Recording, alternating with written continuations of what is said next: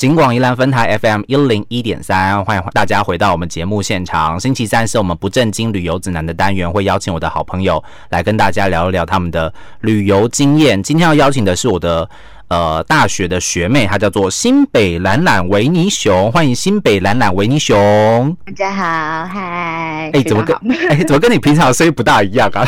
没有，我刚刚故意故意装一下，压一下，想说是既然是学妹，要可爱一点。我跟那个新北懒懒维尼熊，其实我们呃虽然毕业之后见面的机会比较少，但至少我们都有一年一会嘛，哈，就是在那个。但今年还没会，可恶。对呀，今年因为那个 疫情的关系，还没有见面到，我们都会一起约一场。小巨蛋的演唱会一起去看，然后哎，已经连续四年了，对不对？今年应该四年，对对对。今年还没有，今年是第五年这样子，所以就是我觉得还可以透过这样的方式彼此联系一下感情，很不错。然后在这个前几年的时候，因为我们就是见面吃个饭聊聊天的时候，就聊到说这个新北蓝朗维尼熊啊，在 二零一九年的时候有到呃中欧。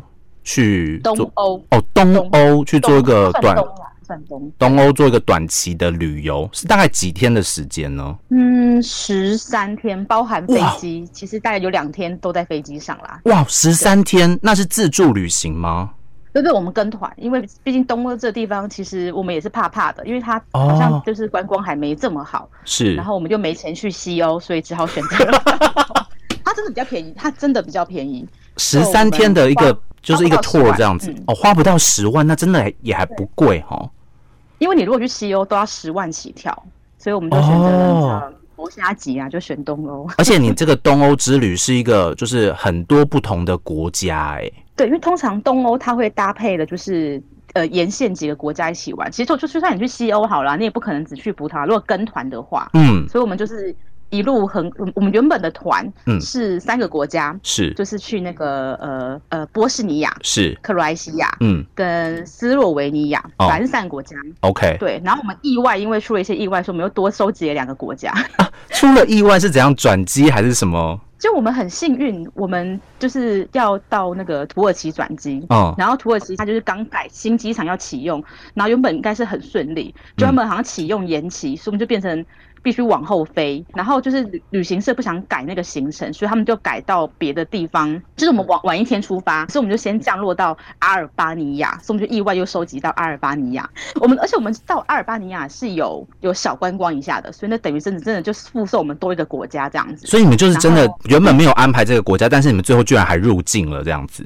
对他要延期，他要降落在别的机场，所以他改到阿尔巴尼亚，所以我们就多了阿尔巴尼亚。然后我们都，我那时候就觉得原本觉得很嗯，然后可是后来就觉得说多收几个国国家也好，而且我们还就是因为我们要从阿尔巴尼亚哦，先讲一下它地理位置，因为阿尔巴尼亚在比较南的地方，嗯，然后就是。再往上去就是蒙蒂内哥罗黑山共和国，是，然后再往北就是波斯尼亚、克罗埃西亚跟斯呃斯洛文尼亚，嗯，所以我们要从那个阿尔巴尼亚到我们原本的目的地波斯尼亚的时候，嗯，又多经过了蒙特内哥罗，就是又所以我的护照又多了几个国家这样子，所以这是原本没有预期的事情，但是即使我不是自助旅行，我还是遇到了就是。机场可能没办法降落或什么之类的，反而就多了不同的国家的之旅这样子。其实那时候我们。就是旅行社跟我们讲的时候，我们有点纠结，想说到底要不要这样？因为我们那时候他其实也跟我们说，如果要从就是变成就是延后起飞，然后从阿尔巴尼亚拉车到波斯尼亚的话，嗯，会有很长的时间在搭车。然后我们那时候纠结了一下，因为我们要么就是改别团，要么就是取，要么是要要不然就是照着走。然后我们后来就想说，算我们可能很难很难再吵吵架了，照去。多人取消之后，我们这个旅行团变成一个小团，只有二十几个人。旅游品质之好，所以就是就是有很多意外的惊喜，因祸得福这样子。对对对对对，就变成品质还蛮好的，就是因为人少，那个导游比较可以照顾到每一个人，连那个游览车都可以坐得很很速悉这样子。对对。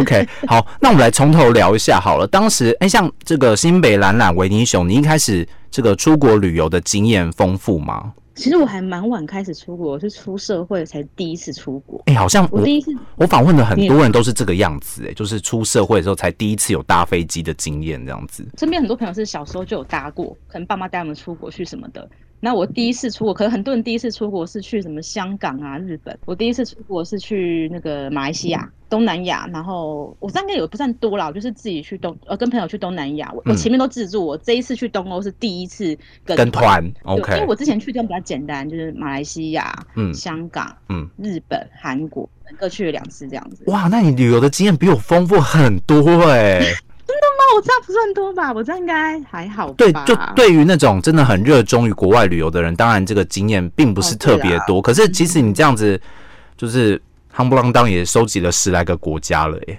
对我那时候有我我房间有贴个地图，嗯就是把我每个去过的地方都贴一下这样子。是原本的预计是一年去一个国家啦，啊，但因为 疫情的关系就，就就这两年就会停滞这样子。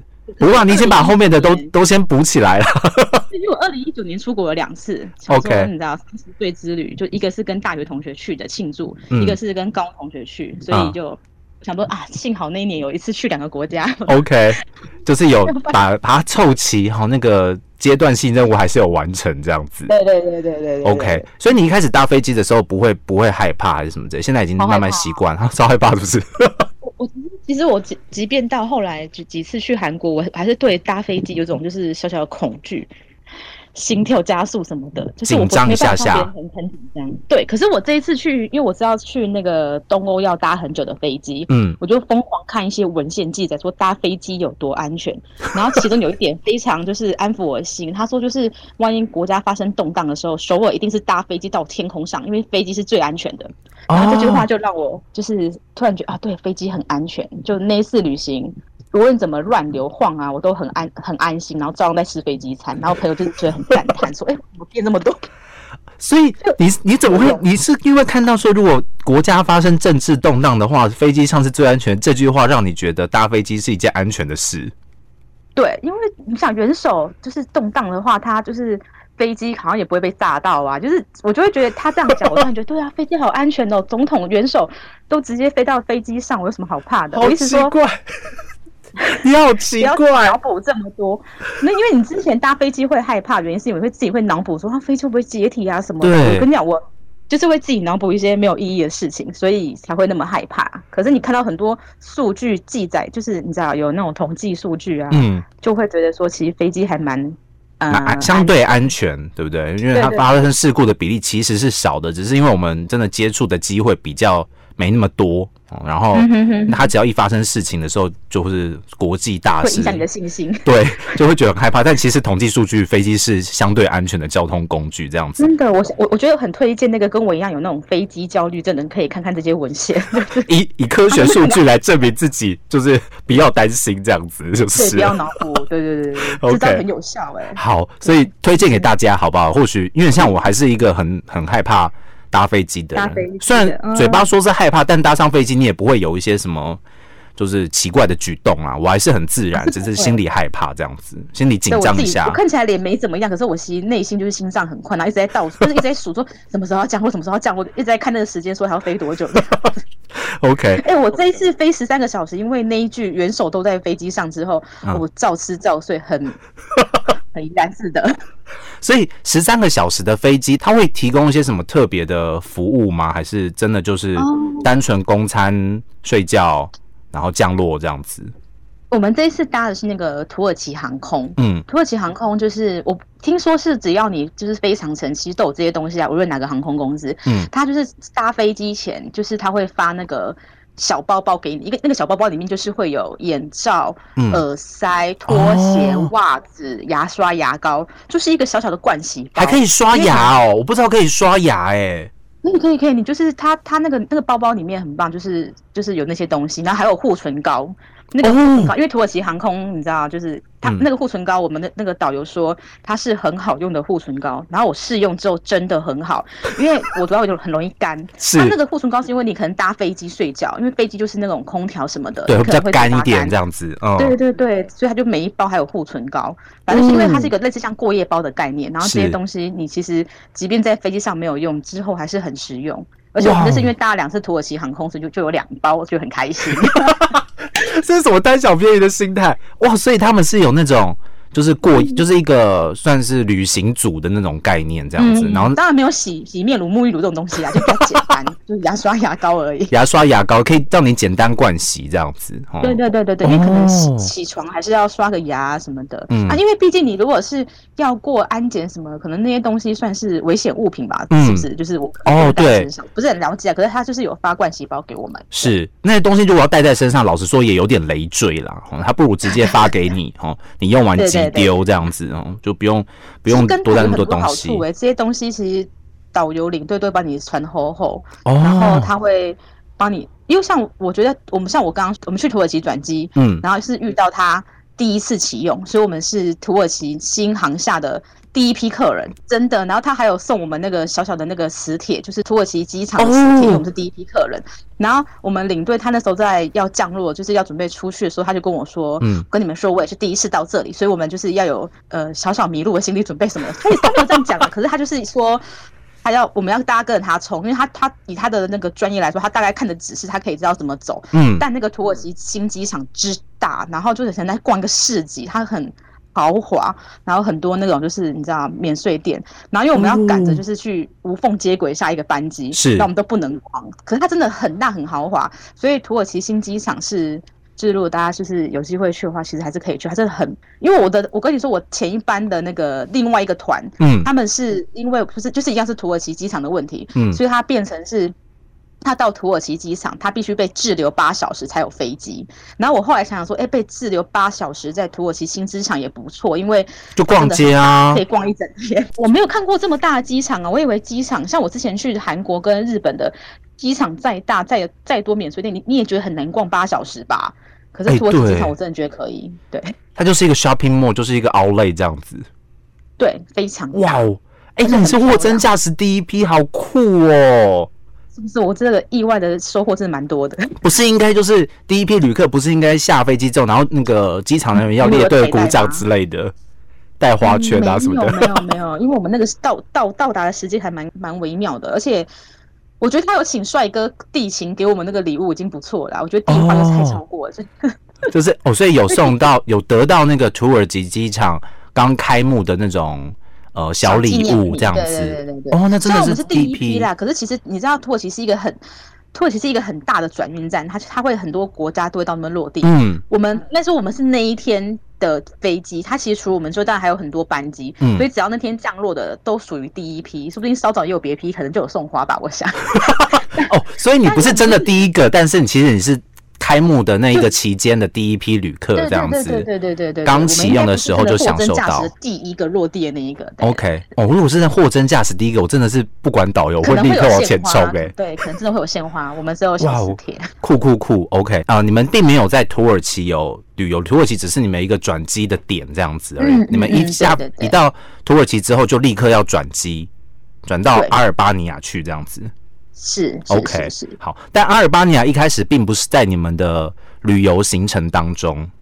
没有错。嗯，OK，然后我们那时候降落的时候有点被吓到，因为它那个机场真的很，因为我们台湾可能呃，我身边有看过那个其他台中跟高雄的机场长什么样子，可是它嗯它那个机场真的很像是一个旁边走那种矮矮的铁围。怎么讲？铁围篱围起来，然后那个机场进去空无一人，它那个真的很小，我觉得很像是某个我们台湾那种客运的转运站的感觉。可是那是他们的国家的国际机场这样子。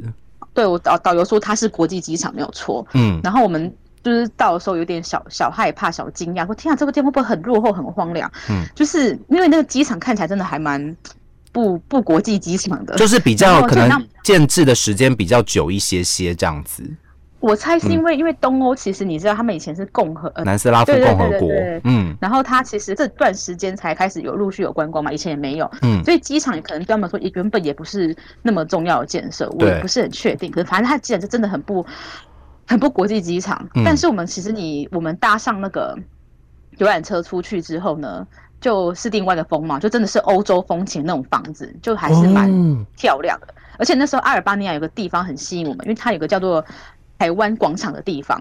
它就叫台湾广场，那叫什么？嗯那如果英文要怎么念？台湾台湾 ground 诶、你考倒我，因为它其实好像也没有帮他用英文。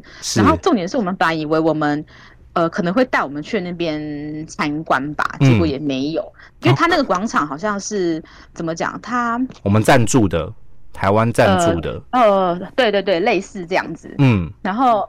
因为他他那时候他，然后既然是阿尔巴尼亚所以，我们就去 Google 一下，说他有个什么东西好了。嗯，因为是意外的旅程嘛，吼，要稍微再 Google 一下。意外的旅程，因为我们本来只是想说，我们就想去克罗埃西亚。我们其实那几个国家，我们只认识克罗埃西亚，其他不认识的。那时候我们就发现说，他有一栋大楼叫台湾中心，然后我们想，哎，为什么这样有台湾中心？嗯，然后是因为好像说那个时候。